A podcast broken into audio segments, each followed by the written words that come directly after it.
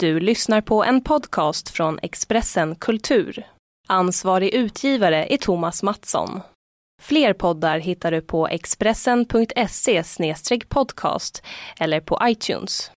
Vi vill också be om ursäkt för bristande ljudkvalitet i det här avsnittet.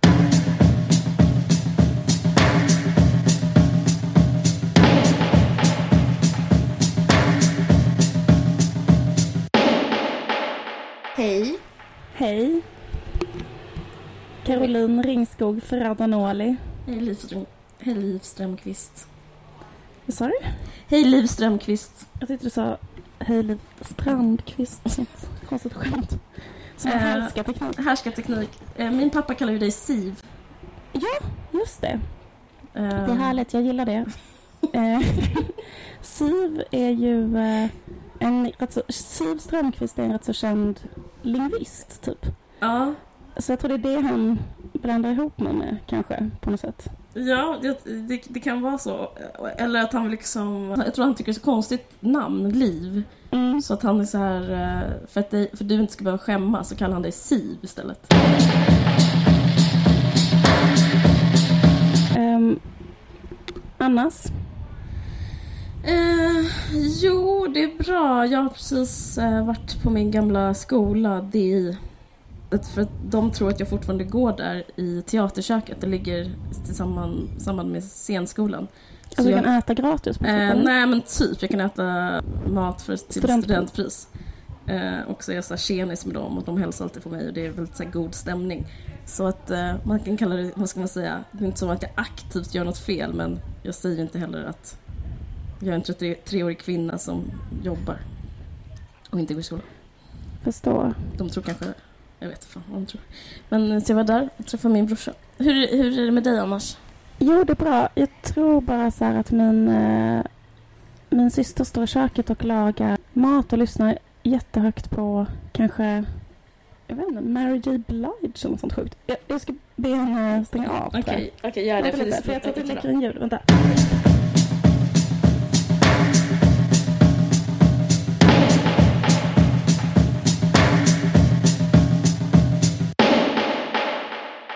Ska vi vara öppna med det att eh, vi, eh, vi låter liksom glättiga nu men det här eh, har ju varit ett helvete att försöka få ihop den här jävla podden.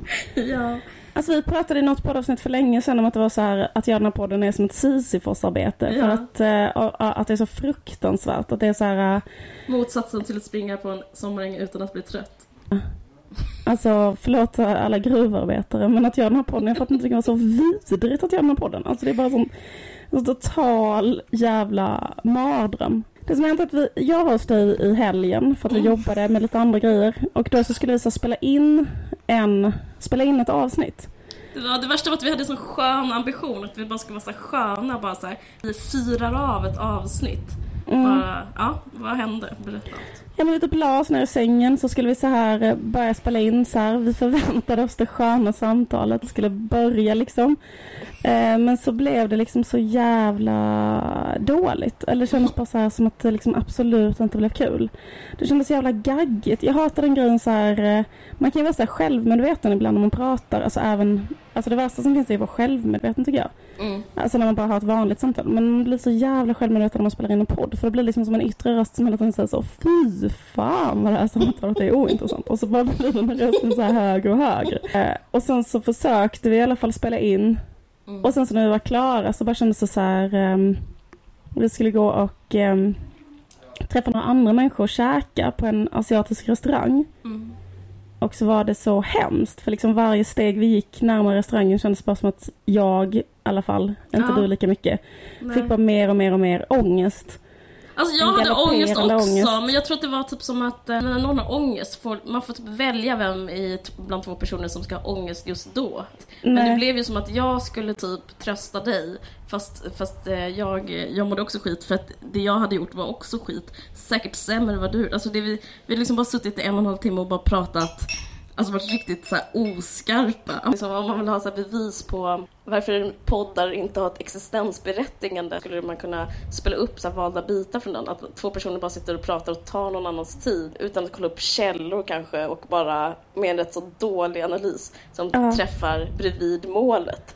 Exakt, så, så väldigt, väldigt, väldigt medelmåttiga spaningar. Kanske en spaning som någon annan redan haft också, så som, som vi gör sämre. medioker, eh, så provocerande medelmåttig i Ja. sin så här ointressanthet. Så var det. Ja, och sen så, så skulle vi i alla fall gå in på den där eh, Mm. restaurangen och träffa andra människor. Men så typ kunde du och jag, eller typ först gick jag in så var vi tvungna att gå ut igen. Du och jag var tvungna att stå utanför restaurangen och ha ett sånt psyksnack som Ja. var också så här eh, Jag minns det här att jag så här vände mig om till det andra sällskapet och sa så här på ett jävligt sånt sammanbundet sätt. Eh, ni, alltså vi, vi måste reda ut en grej och sen så gick vi ut. Precis. Och sen var det hemskt och sen står det ute, och jag kommer bara ihåg eh, korta fragment av samtalet. Är typ att jag säger så här. Jag vill inte vara med i media. Jag vill inte vara med i offentligheten om jag producerar skit. Jag, jag orkar inte så här. Jag orkar inte vara out there om det ska vara så här. Om jag ska göra så här. Saker av så här låg kvalitet. Mm. Ja, i alla fall. Men, och sen sa du en sak. Du tog mig i handen, tittade mig djupt i ögonen och sa så här. Alkohol är faktiskt väldigt ångestdämpande. Eh, vilket är sant, för vi gick in, tog en öl. Så känns allt fantastiskt. Klipp till fem timmar senare, då sitter du och jag på typ, vad fan heter Bishop det? Arms. Churchill. Bishop Arms och eh, sittdansar. Sittdansar, eh, har eh, the time of our, of our lives, lyssnar på gamla hits.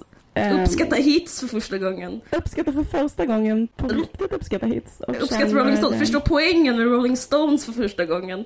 Dansar jättemycket, sittandes. Sittandes. Jag bondar med såna rockabilly-tjejer som typ, jag vet inte, det är jävligt konstig crowd på sån Bishops Arms. Alltså typ, ehm, det är såna som, eh, såna som gillar Irland på riktigt. Alltså inga, inga fake eh, Irlandälskare utan så här riktiga Irlandsälskare. Nej.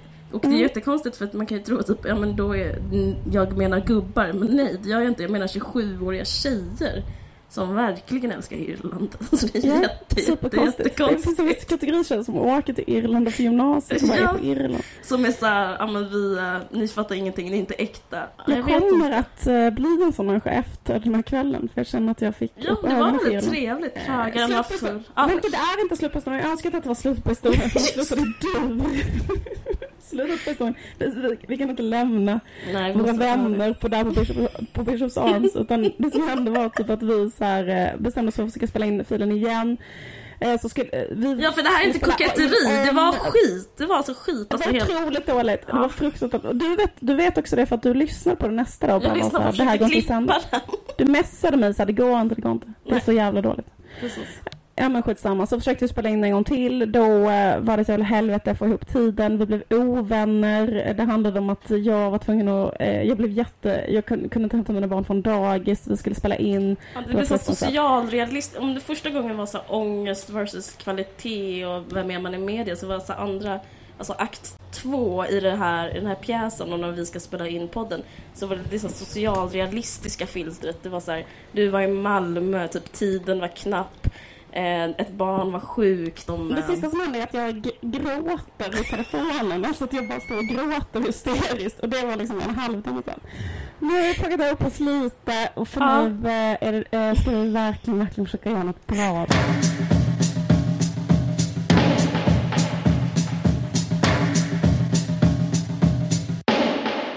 Nej men, eh, ja. Vi har förberett, alltså vi fick ju faktiskt en fråga från några lyssnare, eller hur? Eh, ja, jag behöver inte berätta alltihopa, men de bjöd hem mig på middag och sa eh, varför pratar ni inte om härskartekniker?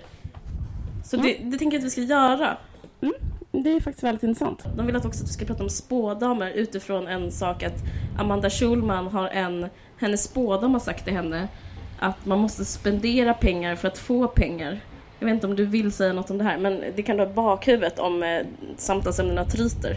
Men ja, men det här tycker jag är jätteintressant därför att du sa till mig häromdagen, eh, du måste spendera pengar för att få Ja, pengar. men det var ju ett direkt citat, Amanda Det var ett direkt Schulman. citat, men du uppgav inte spå, Amanda Schulmans spådom som källa. För i så fall kanske jag tagit upp lite mindre har haft lite mer pengar bara, Då kanske Bishops Arm inte så...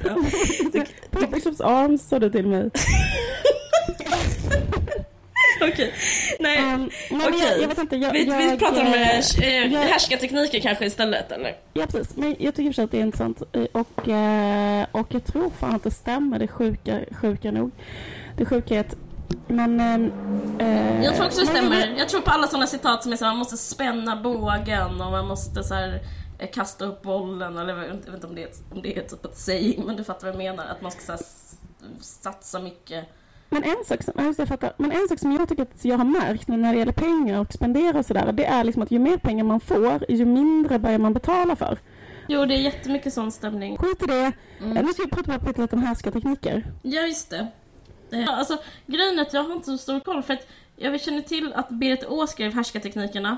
Vet inte Mm. när, gjorde, var det 80-talet? Ja, jag, jag kommer faktiskt inte ihåg. Nej, jag vet eh, inte. Men, Men eh, hon, hon, hon kom ju på dem i alla fall. Så eh, precis. hon är liksom den som uppfann dem. jag man ska säga.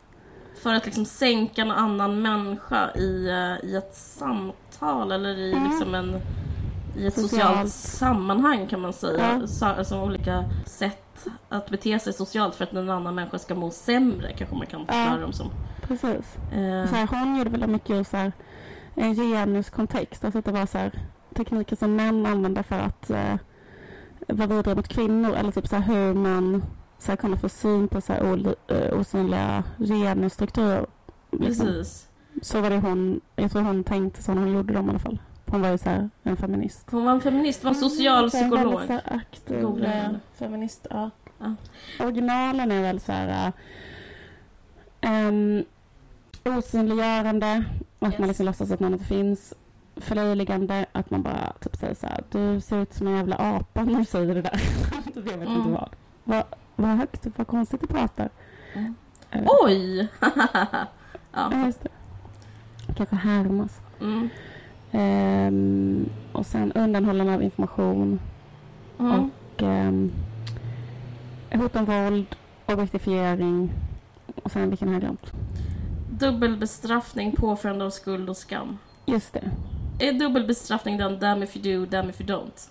Ja, precis. Det kanske är så här, eh, det är alltid trevligt med en tjej som är söt och sen är det så här, du blir våldtagen för att du har en kort kjol. Eller? Verkligen. Påförande av skuld och skam, att det är typ att man får någon att skämmas, alltså typ så här exponera någon inför en grupp på något sätt. Bla, bla, bla. Mm, just det. Ja, det tycker jag eh, känns, den känns nästan mest typisk. Man eh, exponerar någon på en liksom det verkar på att man, man säger inget elakt men man får någon att känna, på ett, känna sig sämre på ett Mm. visst sätt. Liksom bara genom att säga så här Oj, har du tryck på din t-shirt? Aj, jag visste inte att det... Ah, jag trodde inte det var så här modernt längre men det är kul att det har blivit modernt igen. Typ så. Det. Var en, på en middag. Det här är faktiskt ett reellt exempel. En kille som sa det till en annan kille. Det har jag med det jag ska prata om innan. För jag tycker det låter, alltså när den killen the raggade på Den andra killen. den andra killen.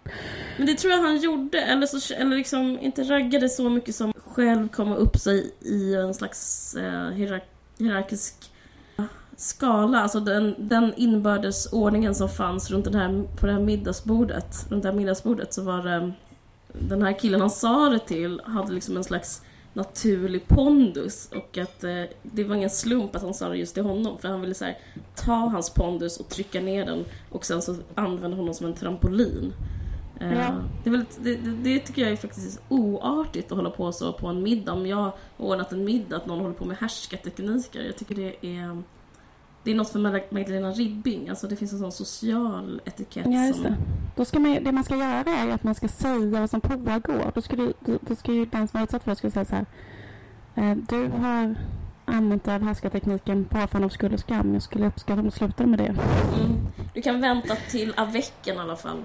Precis. Nej men vad är din... Vad är din alltså, Eh, gör inte härskartekniken mer än du fortfarande har maten inne. då förlöjligar jag honom i och för sig. Ja, Så håller vi på så i en sån evig sån härskarteknisk kedja. Det låter astråkig middag. Jag önskar så specifik upplevelse härskartekniker som är så här Mm. när jag verkligen fick, en, fick mig en riktigt, riktigt så här grundlig lektion om härskartekniker. Mm. Eh, och eh, det var när jag precis började ettan på gymnasiet. För då, av någon jätte, alltså på vissa skolor så är elevrådet jättestort. Och alla så här, att de har så här val till elevrådsordförande bla bla. Men min skola var det så att typ ingen ville vara med. Så det var liksom inget val till ordförande utan det var bara typ en, nej, precis, jag har bara gått på skolan i två veckor eller någonting precis börjat. Så kom det fram en kille till mig och bara så här, vill inte du vara elevrådsordförande? För typ någon hade bara föreslagit det eller, ja skitsamma. Mm. På någon bara så här fråga. Och det var så här, jo men det kan väl vara, vadå, vad gör man då? Så var det typ ingen var med i elevrådet, det var bara jag och typ så här, kanske tre killar till. Mm. Alla de killarna var liksom, gick i trean och jag gick i ettan. Och alla var också aktiva i MUF, Moderata ungdomsförbundet. Tro- Trodde de att det var ett sätt att klättra, typ som det är i USA, så att man är med i många föreningar så kommer man så in på college och... Ja, det tror jag absolut. Mm. De var liksom väldigt så aktiva. Jag var ju då 16 och var 18 eller 19 och sådär. Mm, mm, mm, mm. Eh, då skulle vi ha möten i ett pyttelitet konstigt rum. Eh, och då var det bara... Då, då var det liksom... Det var verkligen så här en... Alltså de bara excellerade i alla de där härs- härskartekniken mot mig, typ en i taget. Alltså en höll på med jättemycket, det var så undanhållande av information. Eh, liksom när jag kom dit så var jag så här, ah, hej, var det idag eh, vi skulle ta upp det här på mötet? De bara, det har vi redan tagit upp. Jag bara, på vilket möte då? Ja, men det mötet har vi redan haft. Eh, och så, det så skulle vi inte träffa rektorn och diskutera? Ja, men vi har redan träffat rektorn. Men när då? Alltså, fruktansvärt taskigt. Plus eh, då eh, förlöjligande. Liksom att så här, skratta åt grejer jag sa eller åt förslag jag kom med och sådär. Och också sådär, um, de höll på jättemycket med den där undanhållande av informationen som att de skötte hela elevrådet liksom bakom min rygg i princip. Den tycker jag är så verkningslös. Alltså, när jag läste igenom de här härskarteknikerna igen, jag bara tycker den är så töntig den undanhållande information. Eller du kanske mådde den, sämre av det. ja, men den är ju effektiv. Alltså, Den det är alltså, om man- effektiv men samtidigt så här, jag känner så här med information att jag bara, åh palla få information. Ja men förstår du, typ, om man vill sköta det valet själv utan ordföranden, vad är bättre än att så här, ha mötet dag innan man har sagt till att man ska ha det? Ja men fast inte någon, någonting hos dig som var så här. Usch fan vad gött, jag slapp den infon, som, för den infon är säkert helt fruktansvärt tråkig info. Alltså det kanske handlar typ om att vi måste så här öppna en kvart tidigare i matsalen eller något Men det är jag kände mig alltså, väldigt, väldigt så här tillintetgjord. Alltså, Nu, nu använder jag mig att förlöjliga dig, förlåt. Uh, ja. Ja men alltså det är väldigt så generiskt. Man bara va? Alltså, man känner verkligen som att man bara "Usch, du vet så här fintar en. Typ att man bara är så här, men jag, jag, jag vet inte vad jag ska göra. Jag vet liksom inte vad jag ska göra för att, att återta någon form av makt i den här situationen. Hur som helst. Men i alla fall och sen så var det då ja, men alla, alla, alla de här olika teknikerna så jag var liksom helt jag blev verkligen så jävla fuckad av dem. Alltså helt så här, jag fattar liksom inte vad fan som pågick. Stackars Ja, det var så. det var liksom, men, men, eh, men en komisk Sen slutade de liksom på skolan och, och, och, och livet gick vidare och sådär. Gjorde Men- du då vad de hade gjort mot dig mot sen den ny, de nya... Nej, för sen dess var jag aldrig med sen elevrådet. Det var det det fick mig att... Eh, eh, det fick mig att så här, eh, tappa tron på eh, eh, elevdemokrati. Ska jag bara? Det, nej men det var liksom, det var bara en rätt så kort... Eh, jag var bara med där några månader, sen knäckte de mig så slutade jag. Men en, en komisk detalj i, i allt detta är att några år senare så kom alla de ut som bögar. Alltså detta behöver inte, alltså, eller jag berättar inte detta för att så här, eh, eh av något annat skäl än vad jag ska komma till snart. Att det var så här intressant för att allihopa blev så här, alltså som, och då blev de också så här väldigt högprofilerade, så här superaktiva också um, ehm, inom olika fält och kanske inom universitetet och, och sådär. Eh, Typ såhär muffbägare typ. Ja, de precis. var De med började som anordna två sådana där, eh, kanske den första Bögbalen typ. Exakt, balen där man skulle få gå med, eh, där kanske bara män skulle komma och få komma med andra män och liksom hela den grejen. Konservativa saker fast för De bög-touch. reclaima olika typer av väldigt konservativa saker. Att bögar absolut. kan också vara konservativa. Vi behöver inte bara vara eh, liksom liberala utan vi kan också vara konservativa. Det var, Mm. men det var, och det tycker jag är fantastiskt. Men det som är intressant är att när de var på gymnasiet så var de alltså i garderoben. Mm. Då var det inte, öpp, då var de inte öppet homosexuella. Eh, Nej. men sen, fick grejen att en sak som jag kommer ihåg att jag tänkte på hela tiden då när de höll på att härska mig på det där, på det där Mm. sättet. De tyckte bara att jag var de, de tyckte bara att jag var helt vidrig. Alltså de hade inget intresse av mig på något sätt. Du hade ingen liksom här- funktion liksom. Jag hade ingen funktion och jag hade ingen, och jag var liksom lite så här. Fast det är mig väldigt här- mörkt att se det på det viset. Det är som typ att man bara är en sexuell varelse liksom. Ja men alltså precis för anledningen för, förstår jag senare. För annars så, kan, så upplever jag liksom att killar ändå kunde så här eh, bevärdiga en med en blick eller orka prata med en i fem minuter och så bla bla bla och liksom men det var bara att jag kände mig, när jag var just i det där lilla rummet med dem, Mm. då var jag så här, ehm, att jag var, att jag hade min, alltså jag hade ingen makt. Alltså jag var som så här Stålmannen utan eh, kryptonit. Alltså jag var så här helt så här försvar. För att jag bara så här, vad, vad är det för fel? Jag har flätor. Eh, jag har kanske en gullig kjol. Alltså fattar du? Jag Jag, jag, jag, jag så här, och ändå vill jag inte ha med mig på mötet. Eh, liksom eh, ingen vill lyssna ens två minuter när jag pratar om det här eh, antirasistiska projektet. Alltså fattar du? Det var så här, eh, det, det var bara, det var bara så här ut, ut, ut, käften, bort, ut ur rummet.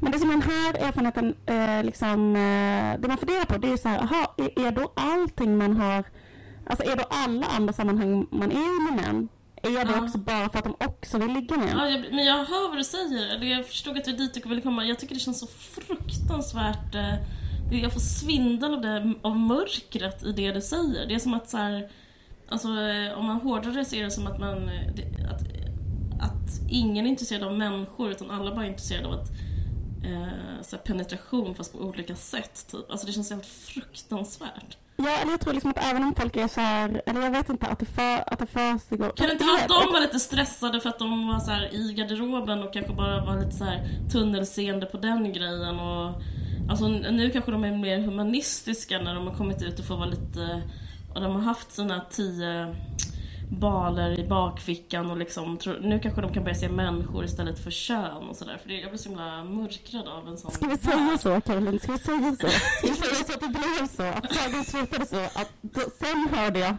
sen fick jag ett mejl där det stod så här, jag vill se människor istället för kön. Och jag skulle jättegärna vilja starta en sån eh, eh, blocköverskridande politisk eh, podd med dig kanske. Jag tyckte det var så spännande det du hade att säga.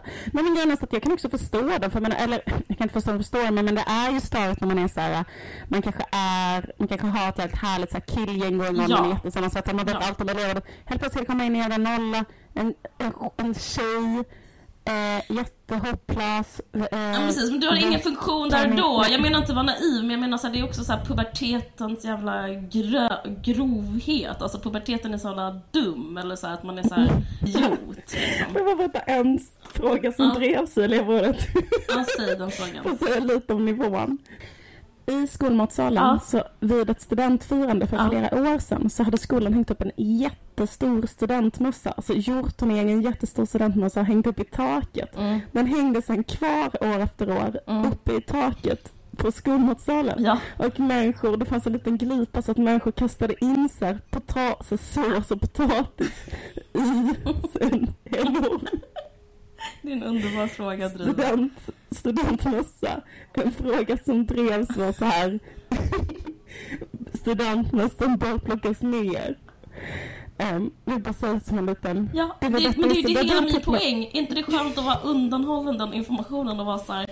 okej, driv den frågan, men eh, låt mig få ta credden som ordförande under Men tiden. det var den typen av frågor som liksom vi var ansvariga för och sen så liksom den typen av så här blodiga så här, så sjuka blodiga maktstrider. Eh, där jätte- folk, där det jätteroligt. kändes okej att så här knäcka folk psykiskt. Typ, så. Ja, men det, det är jättekul. Eh, men berätta du, vad, har du någon erfarenhet av eh, härskartekniker?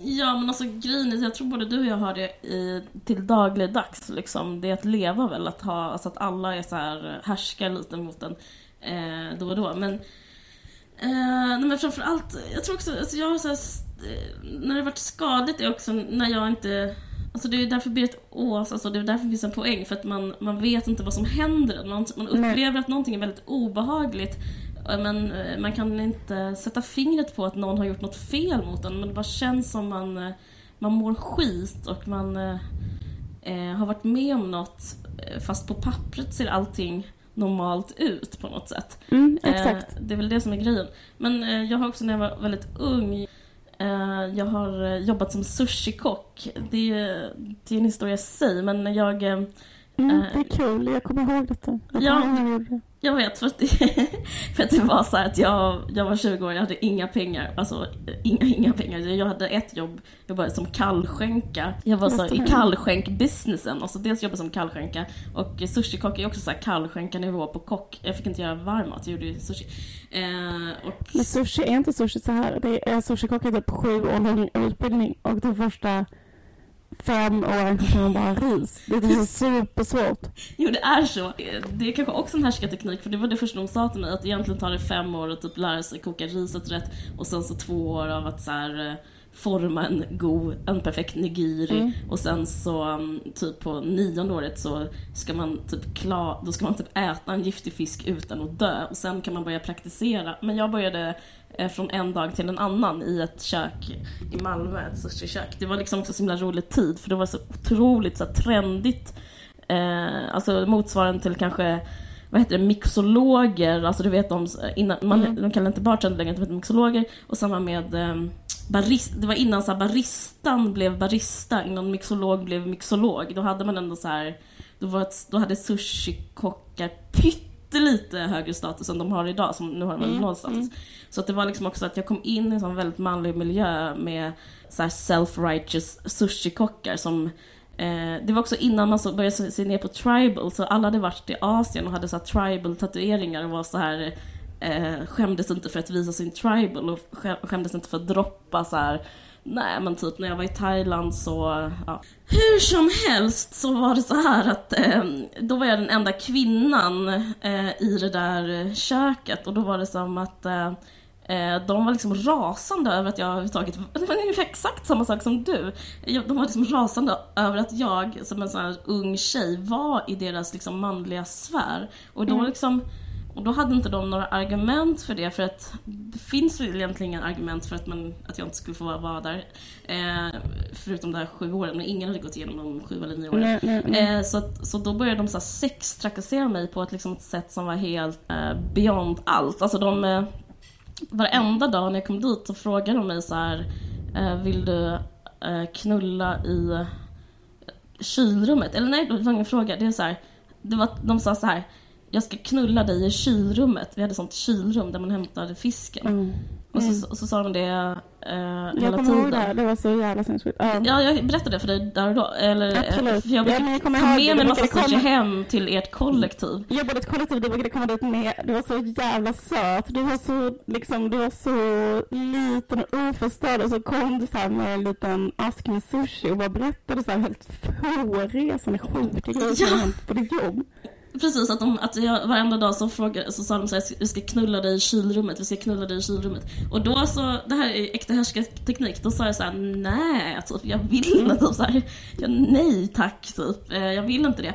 Och då, det, då sa de så här, men äh, tål du inte ett skämt, typ? Men sa de också så här, är du lesbisk? Ja just det, då, just det, det var så här, så här är du lesbisk? Och du bara, nej, nej, nej, bara, kan du inte, tål inte ett skämt? Ja, så att, um, men jag vet inte vilken kategori det, fall, det, det, det kanske bara... objektifiering och eh, hot om våld och... Det är verkligen hot om våld. Men, och, men förlöjligande och, eller vad man ska säga.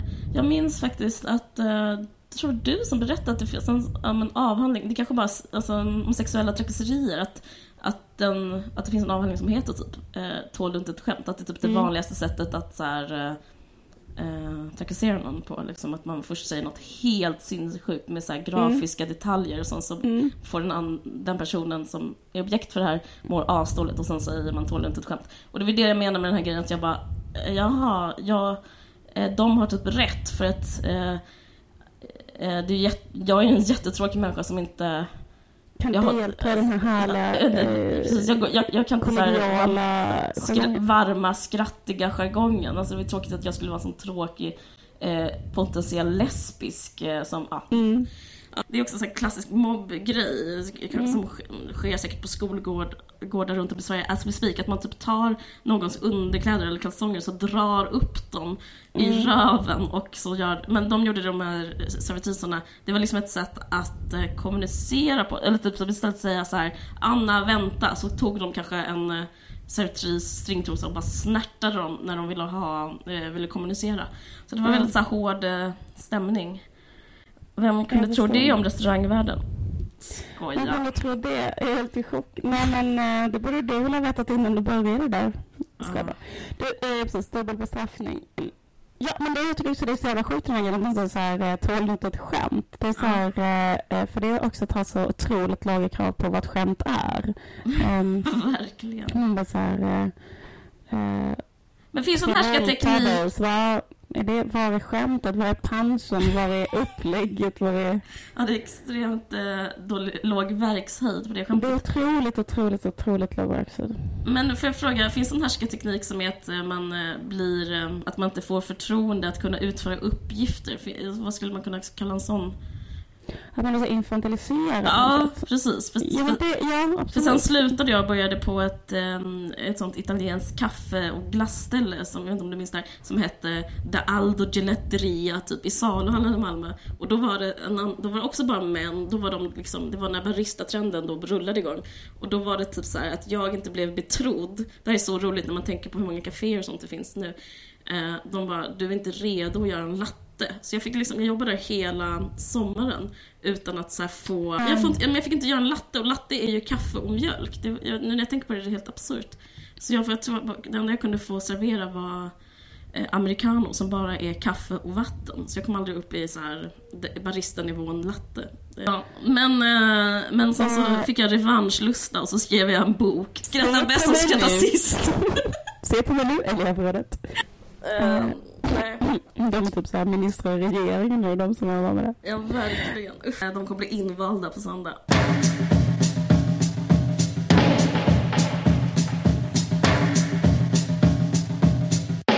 Det föranleder typ en annan sak som vi tänkte prata om.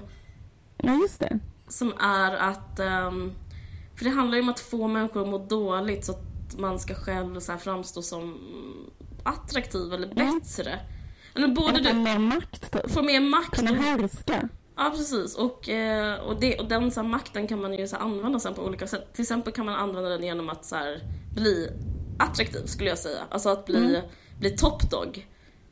Eh, men både du och jag har ju sett den här nya serien som alla pratar om, tycker jag. I min närhet pratar alla om den här serien som heter Kärlekskoden. Du berätta vad det är? Ja, man kan koppla till vad det är. Det är så här eh, en eh, mentalist eh, slash trollkarl slash illusionist som heter Henrik Fexeus Precis. som har ett nytt program på UR som är liksom ett eh, datingprogram. Så det är typ som, det är två singlar, en kille och en tjej som ska träffa, som ska välja ut liksom en partner mellan åtta, som, mellan åtta kandidater. Så det är som ett helt vanligt datingprogram. Bara det att de ska göra lite så eh, vetenskapliga inom citationstecken eh, eh, tester och inte bara så här i alla andra datingprogram är det så här eh, att de ska göra såna, di- såna här, såna här dejter. Eh, hoppa fallskärm tillsammans. Ehm, de ska göra extremsporter. Det är jättevanligt i andra datingprogram. Det är så här, eh, men Ja. det, för det, det finns inget sätt att Det är så konstigt att det komma nära på sätt som man gör när man är så här. Spela spökboll och se om typ det händer, om det är så här, g- g- Om det liksom- händer. Eller köra så här motocross. Alltså någon sån i varsin Wakeboard, åka wakeboard och se om det händer någonting, om det Eller tänder sån, till. eh, vad heter sånt rally där man kör en sån skrotbil genom skogen typ. vad heter det? Folkrace. Ja, men precis. Ehm, och eh, vi hade en dag vi körde folkrace. Nej, men det är mycket aktiviteter i vanliga dejtingprogram. Men här är det mer så här att de ska eh, de ska liksom göra såna, såna eh, grejer som är mer utifrån vetenskapen. Jag säger också vetenskapen nu in, in, inom Med citationstecken. kaninöron. Med kaniner. Och Ja, men för det är mycket så här, eh, eh, lukta på de här-. Lukta på de här t-shirtarna eh, och sen så lukt, gillar man den t-shirten som inte luktar svett typ. Och då är det så här, mm, det här är eh, naturen har programmerat dig att bli ihop med den här människan och eh, eh, allting handlar om feromoner typ. Så. Precis. Eh, man ska inte gå efter bara efter utseendet är väl grejen, utan att man ska kanske liksom så här att man ska också gå då efter så här feromonlukten, siluetten, lite andra sådana saker. Men eh, det lustiga är också i det här programmet att killen i programmet, det var så roligt för de väljer ut en kandidat i taget och han har bara valt verkligen så här, alltså verkligen så här stenhårt så här, etta, den tjejen med störst silikonbröst, nummer två han valde ut det var den tjejen med näst störst silikonbröst. Nummer tre var så här, tredje störst. Ja. Jag vet, det är jätteroligt. Och sen så tjejen är ju faktiskt likadan. Hon väljer så här den killen också som hade snyggast kropp och den som hade näst snyggast kropp. Ja, men hon har också tagit också efter pengar. Det är verkligen sådana klichéer hur män och kvinnor är. För de skulle välja något där det var så här, lite så här sociala Ja, i det var tredje liksom bara- avsnittet handlar om så här socio, de socio, so, sociala faktorerna och då är det så här, Det är så här- det vad var man så här- får rösta på och vad man tjänar. Då är det så här, Uh, okay. bara, någon över 40 000 i månaden bara check, check. Alltså, för det fanns en sån ruta som var över 40 000. Och då var hon så här, att hon bara, alltså de skulle skriva så här, hur de bodde, vad de var intresserade av, vad de jobbade med. Och då var det jättelustigt för hon verkar, hon var då mest um, kände att hon var mest kompatibel med... Ehm, någon som hade svinmycket pengar. Men, eh, men så kan det vara. Det är ju ingen slump att det är just Henrik Fexeus som är programledare för han har ju skrivit en bok som heter så här, Alla får ligga. Jag ska bara säga om honom att han, vet du, du sa att, så här, att han var slash trollkarl men jag har så här, inför den här poddsändningen har jag läst på om att eh, trollmentalister tar väldigt starkt eh, eh, avstånd mot eh, trolleri. De, alltså de, de, de betackar sig för att kalla sig trollkarlar. De håller inte på med den typen av vulgariteter. De håller på med hjärnan och eh, tankeläsning medan eh, trollkarlar håller på med billiga trick. Jaha, jag trodde mest att det var att de var, de var så vi höll på, vi, vi höll på med vit magi. Ja, de höll på med svart magi. Vi höll inte på med... Jag tycker också att jag konstigt för att han har gjort en sån helt skamlös kopia av The Game. Uh, The Game är typ uh, så världens mest sålda raggningshandbok, om någon kan ha missat det. Uh, mm. Neil Strauss bok. Sen har han liksom gjort en bok som heter så Alla får ligga, som är typ exakt likadan, som också handlar om hur man ska göra. Men alltså, alltså, alltså den är... Har du sett hur framsidan ser ut? Och det jag tycker är så konstigt, för framsidan är liksom en kopia av The Game. Den är så här röd och med guld. Och så är det typ likadan. Alltså det är så jävla, jävla, jävla skamlöst kopierat. Men det kanske också är en det ska till en mentalist för att eh, förstå. Så här, förstå att det går jättebra att göra så eller sånt där. Ja precis, men eh, det är ju inte som att den har fått skit för det. Men jag, det... Han har väl som mindgameat alla till att vara så här, ah, här är en, uh, uh, vad, vad intressant det här verkar. Köpa den. Exakt, men det är också det att uh, um, i Sverige tar man inte sån litteratur på allvar. Så därför finns det ju ett fönster att verkligen så här skamlöst kopiera och liksom plagiera utan att någon... För det är ingen som på DN Kultur som skulle liksom göra en slags... Eh, vad heter det? En komparativ läsning mellan The Game och den. För den, den, den har inte blivit recenserad, eller hur? Nej, precis. Men, det är smart. Det är som sådana svenska komiker som översätter amerikanska komikers skämt. Det är också jättebra Precis. business. Hur som helst. Eh, men han... Den heter Alla får ligga i alla fall, det kanske du sa? Mm, precis, men äh, han menar att en skillnad mellan hans bok och The Game är att han äh, att den också är riktad till kvinnor, hans bok. Jaha, gör den det? Äh, men, då, men då är det så här, om jag läser om detta, att det är så här, det är liksom olika, alltså tipsen som är riktade till män, det är olika tips till männen och kvinnorna. Mm -hmm. och tipsen till kvinnorna, ett tips till kvinnorna är tydligen så här, visa inte för mycket hud. Mm. Um, och, och så vidare. Och så hade han typ blivit lite så konfronterad med det och då hade, svarade han så här jätteaggressivt bara så här.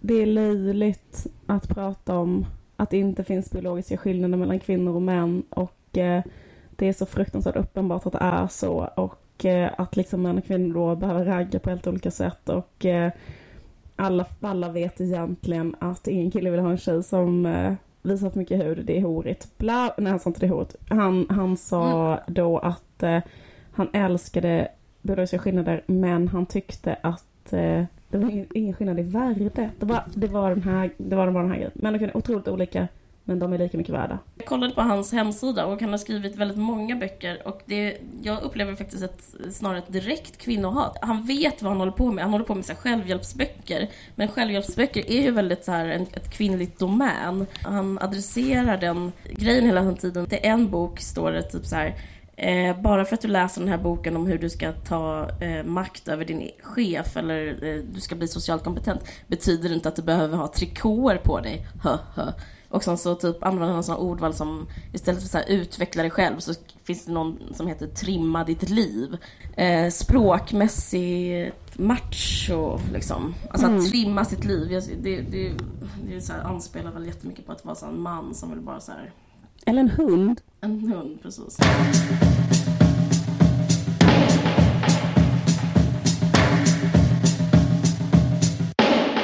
Men, men, men det är ju rätt så kul så hur, eh, för det känns ändå som att de deltagarna i, um, i, i uh, kärlekskoden, kanske Mm. lite inspirerade av pickup-kulturen. Det finns ju en hel sån kultur för killar, så här, hur man, eh, alltså, eh, vad ska man säga, Ja, typ, finns ett- kännetecknande, kännetecknande för de killarna är ju, för ett, ett av Neil Strauss då, tips är att man ska ha peacocking, det är att Ja, man ska ha det. något som sticker ut, alltså en hög svart hatt. Precis, en scarf, en hög svart hatt, en, eh, ett örhänge.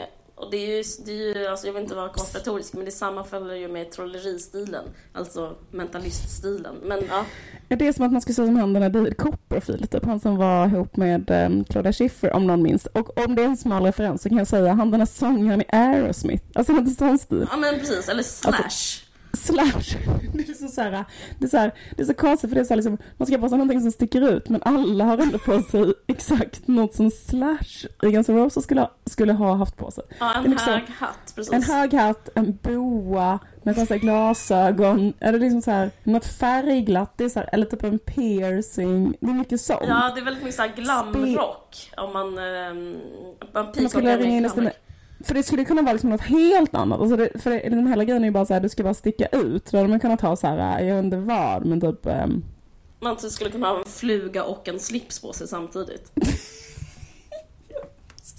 och då är tanken att, liksom att om man går in, om du då skulle gå in på The Bishop Arms med en fluga och en slips så skulle killar gå fram till dig och vara så här, varför har du en fluga och en slips? Och då skulle du vara hemma. Fast det skulle de typ göra, så jag förstår ändå, alltså eller hur? Det skulle funka. Jo men jag tror att det är, anledningen till det är att eh, du är en tjej och eh, det här är män, alltså ja, skitsamma, killar skulle ändå gå fram till depression, men skitsamma. Men, men de här killarna, i alla fall de här deltagarna i kärlekskoden, då kan man känna igen dem på attribut som ett halvt rött skägg till exempel. Ja, en har ju en slags psyko, psykopatstil, att, har, att han har på riktigt ett helskägg, fast bara på ena sidan som också färgat illrött. Uh, Och då så är meningen att A man for ska... effort alltså, det är liksom ändå, an, han har ansträngt sig så otroligt mycket. Ja, samtidigt tycker jag att det känns som att det är för mycket en eh, lärjunge, alltså det skriker för mycket the game-lärjunge. Ja. Alltså, eh, för liksom det är eh, nästan för eh, för devotad. Det, det känns som att det, det har börjat bli eh, det har börjat betyda något annat, den typen av attribut. Alltså det har, det har börjat betyda Istället för att betyda så här, vad är det för en konstig självsäker kille som har något sånt superknasigt Berätta attribut? mer, berätta mer. Så är ju det det signalerar är ju så här, vad är det här för osäker kille som jag har sen läst på game och svenska och, sen, och det. sen är med, ja. Uh, hur som helst. Men, men jag tror att eh, det är inte bara det, utan det är först ska man ha en högsvart hatt, sen ska man gå fram och säga något vidrigt till någon. Alltså typ så här, uh, Man ska ge en backhanded compliment. Man ska säga så här, Mm. eh, nej man ska inte säga vad är, man ska säga så här. Eh, snygg klänning, det är exakt som den, eh, hon, ser du hon där borta, hon har likadan klänning. Oj, fast passar inte hon lite bättre i den? Och sen ska man gå därifrån. Mm. Just det, så ska man säga så här, uh, snyggt hår, är det en peruk? Exakt, och sen Eller ska, typ så man, här, sen ska "Åh, man vända på luktar klacken. lite, du har lite dålig in- andedräkt, vill ha tuggummi? Exakt. Förlåt, jag hade märkt att du hade dålig andedräkt, vi ville ha tuggummi typ. Och sen gå därifrån. Ja, just det. Och Exakt. sen göra ett korttrick. Och Eller? sen ska man, sen ska man, ska man även trolla och, eh, och sen ska man säga så Det är nummer här. tre i så här trestegsraketen. Precis, sen ska man bara pick a card, any card och sen så heter det um, Sen ska man vända på klacken och gå därifrån och sen ska den här tjejen vara så här eh, liksom alldeles upplöst av åtrå och så springa efter en person och säga så här, jag, jag, vad hände med mitt kort som jag skulle dra? Varför har du en hög hatt? Varför har du flugaslips? Och eh, eh, jag, jag är ful, kan, kan inte du ligga med mig? Precis. Så det börjar med att man eh, klär ut sig till en manshäxa. man säger något eh, snällt slash dumt. Sen eh, börjar man typ ta upp en kanin ur en hatt. Och sen är man redo för en livslång relation. En riktigt djup, riktigt djup som jag och du relation som Knaus ska prata om. Ja, precis. Um, där man... Ja, nej men precis. Eh, men i kärlekskoden så... Men jag måste säga att jag googlade Henrik Fexeus för att så här, kolla hur det hade gått för honom själv. Och han mm. har... För, men då skulle jag kolla om han hade en livslång relation. Mm. Det är ju taskigt för att det är så givet då att han inte har det. Men hur trolleri han är. Han är så liksom, han är så verkligen en mentalist ut i fingerspetsarna. För att han har också döpt sina barn. Hans barn heter så Nemo och Milo och Neo. Mm. Han, är bra, han är bra på att vara mentalist. Att det är så här Matrix... Eh, ja, han är trovärdig. Vad sa du? Mm, ja, att det är så Matrix-namn. Ja, Matrix är så science fiction som bara typ en mentalist kan så här uh, pull off liksom. Men läste du hur han träffade den nya tjejen? Mm. Ja, att då hade hon, hon hade läst Alla får ligga och så fick, använde, använde hon hans egna tips på honom och det tyckte han var så himla underbart gjort. Så att på ett sätt är han bevis för att det funkar.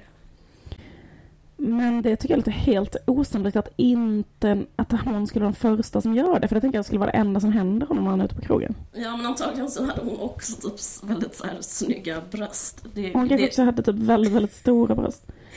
det förtäljer inte historien. Nej precis. Men i, precis, men i kärlekskoden eh, så är det i alla fall så. Men en, en sak som är lite så här... Ehm, eh, vad, ska, vad ska man säga om kärlekskoden? Det är lite så här... Det är liksom som Bachelorette fast liksom i UR som har gjort det. Så det är så lite långsamt och lite... Ja, den, det, det, är så jävla långt. Alltså det är en timme helt oklippt. Filmat i typ lysrörsljus. Så det är väldigt så här oromantisk setting. Uh, ja. Ja. Och så är det väldigt mycket så här eh, entreprenörer som, ja. eh, som vill hitta kärleken. Eh, och eh, den, ja men precis. Det är liksom, eh, det, det, det är, men det är ju, jag vet inte, jag tyckte inte att det var långt för jag typ så här njuter av varje sekund intensivt. För att eh, jag tycker att det är så fruktansvärt ehm, jag, jag har liksom knutit an till de olika karaktärerna. Eh, och blivit så här, eh, blivit jätte, jättegripen. Men en sak som jag tänker på som Har du en favorit? Ifall det är någon som lyssnar kan det vara kul att höra. Alltså ifall någon som, har, som lyssnar och har sett den Kärleksskadan. Mm. Um. Jag har också en favorit, alltså av tjejerna till den här uh, alltså, vilken, alltså han, det finns ju en civilingenjör som, ska åtta som väljer på åtta brudar. Så finns jag, det jag tänkte att civilingenjören uh, tycker jag skulle ha valt hästmassören bara rakt av från början och sen bara åkt hem och levt hela sina liv tillsammans. Han var ju ett så perfect match med den hästmassören. Alltså hon var ju så här, uh, kan tänka dig typ en hästmassör som gillar att gå omkring med sådana jätteklackade skor med nitar på och var hästmassör. Det, efter det så kan ingen annan tävla om en sån civilingenjör. För det finns inget som är så hett. Det är faktiskt sant. Det är sant. Men det deppiga, I hans värld. Det deppiga med det här programmet är att det typ så hela tiden säger någonting om så här hur hur eh, fruktansvärt samhälle... Ja, ja, ja, det är fruktansvärt. Hur, ja. hur, hur, livet ser ut. Alltså det är så här, hela programmet är ett symptom på typ vår omvärld.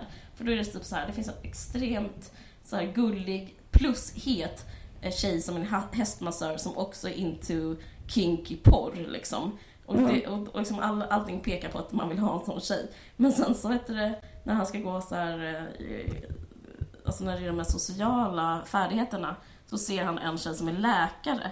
Och då ja. typ måste han välja henne för att vårt samhälle dyrkar läkare. Jag bara tycker ja. det är så himla B ett B-tidevarv att leva i. Att en läkare, hur tråkig den människan är, alltid kommer vinna liksom.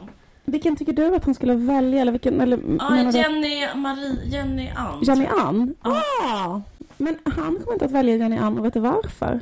För att hon är för lång. Ja okej, okay, för lång. Jag tänkte att hon, var för, att hon var för, för, för mycket av en planka. Ja. Ja men, ja men exakt, först för små bröst och ja. han hade ju aldrig valt henne, alltså hon blev uttagen som feromontester och sånt där. Ja, plus att hon men... också är civilingenjör, plus att hon så är, verkar rätt så soft tycker jag. Ja, men hon är ju jättesöt och hon, hon jobbar med samma grej som honom och bla bla bla. Men han skulle liksom aldrig välja henne för att hon är lite för lång och lite för små bröst, tror jag. Alltså, han skulle aldrig göra det själv. Men nu kommer han kanske göra det. Så han kanske kan få en läxa i det här testet. Att det är så här... Um, Precis. Jag ska titta pytte lite bakom... Uh, Ja men det är det som är så idiotiskt med den här kärleksskolan för det är, det är ju exakt, alltså de skulle kunna göra det här programmet utan alla de här vetenskapliga grejerna. För de väljer ju bara så här, ja den personen med mest status och som ser snyggast ut. Men en sak som jag är emot tjejen eh, är, är också hennes språkhantering när hon väljer partner. Har du tänkt på det? Att hon hela tiden sätter epitet på dem hon gillar och de epiteten är så jävla sinnessjuka. Alltså de är så... Alltså hon, så, så hon kallar en för sin viking. Hon kallar en för sin viking och hon kallar eh, den personen hon valde snyggast kropp kallar hon sin livvakt. Eh, han Nils, hon bara, han, han, är min livvakt. Typ, vad menar du? Jo, att jag, hon bara, jag vill känna mig liten i hans eh, stora famn. Mm. Det är så otroligt konservativt. Jag, jag, det, det, det, är väl det som är problemet, att hon ser eh, på livet på det viset. Att hon ser på män och kvinnor på det viset. Ni kan säga att han den här civilingenjören har ju inte pratat om den här långa tjejen i termer av sin livvakt. Och att Nej. han tycker att det skulle vara härligt att ha en livvakt. Nej, eller om någon som är vikingakvinna eller. Nej, Nej, för det, hon är min vikingakvinna. Hon är min viking. Alltså, hon är nej, min viking. Nej, för det är också kritik mot programmet att de har inte bjudit in några vikingakvinnor. Eller nej, livvaktskvinnor. De har ju, alla är supersöta och supersmala och eh, vita och eh, eh, genomsnitt två år yngre än honom, eller tre år yngre. Ja. De har liksom gjort en, eh, en så perfekt uppvisning i normen. Det känns så tråkigt. Verkligen. Eller det blir så här, det som blir konstigt är liksom när man säger att man håller på med vetenskap som då skulle vara mm. frånkopplat från det sociala när man bara, med, alltså de, hela programmet är bara sånt jättestort skyltfönster för eh, sociala, hur, hur mycket sociala strukturer styr så här, allting. Precis. Mm. Jag känner lite att vi är um också en del av de sociala strukturerna, att vi är typ två personer som sitter och tjatar i en podd om, alltså det, vi är också förutsägbara, jag vet inte hur man ska lösa det här. Att vi, att vi liksom... Det är klart att vi säger, att de gör det och sen säger ja. vi det här och sen så är det ny dag och så säger, händer exakt samma sak. Allt, livet ja. bara är exakt likadant hela tiden. Att du och jag kritiserar det för att det är så normativt, det är liksom, det är det som får hjulen att spinna på något sätt. Men jag vet inte. Jag vet. Det, man kan också se det positivt. Man kan se det som ett som, vad heter det, eh, kretsloppet, vatten, regnet faller ner på blommorna som växer, det blir vattenånga. Det är som att vi är en del av en sån eh, eh, samhällets eget lilla kretslopp, medias eget lilla kretslopp. Precis, men jag vi kan fyller tycka vår känns... lilla funktion, så nästan ligger en gudomlig tanke bakom hur fint vi passar ihop som mediaprodukt med kärlekskoden. jo, nu när du säger det. Uh, eller ska jag... Liksom tårögd när du tänker på det. hur det kan vara så, att det är så ja, storslaget. För så, en sak vi kan säga, det är att om ni lyssnar på detta eh, fredagen den 23 ja. Eh, och ni eh, vill ha mer. Precis, om ni lyssnar på det precis när det kommer ut och ni känner vad vill höra mer av det här. Då kan ni, och ni är i Stockholm, då kan ni gå till Kulturhuset 17.30. Mm. För då kommer vi att livesända den här podden. Precis. Eh, från Kulturhusets scen. Och... Eh, det kommer bli jättesoft och mycket softare än förra gången. Det kommer bli nice.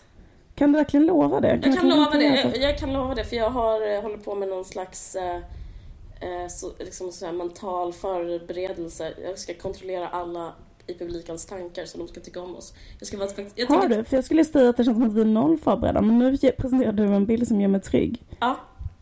Jag började, jag började med dig där. Men, men, nej, men jag tror faktiskt det kommer bli soft.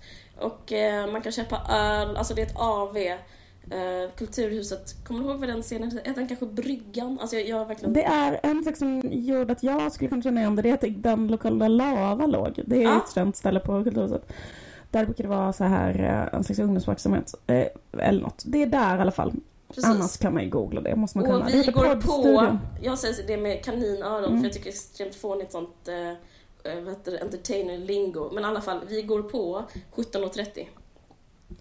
Ses där. Ses där. Okej, men ni har lyssnat på En varg söker sin podd. Jag heter Caroline Ringskog, Ringskog Ferradanoli och du heter Liv Strömqvist och det här görs i samarbete med Expressen Kultur. Mm. Ha det fint. Tack för att ni har lyssnat. Hej då.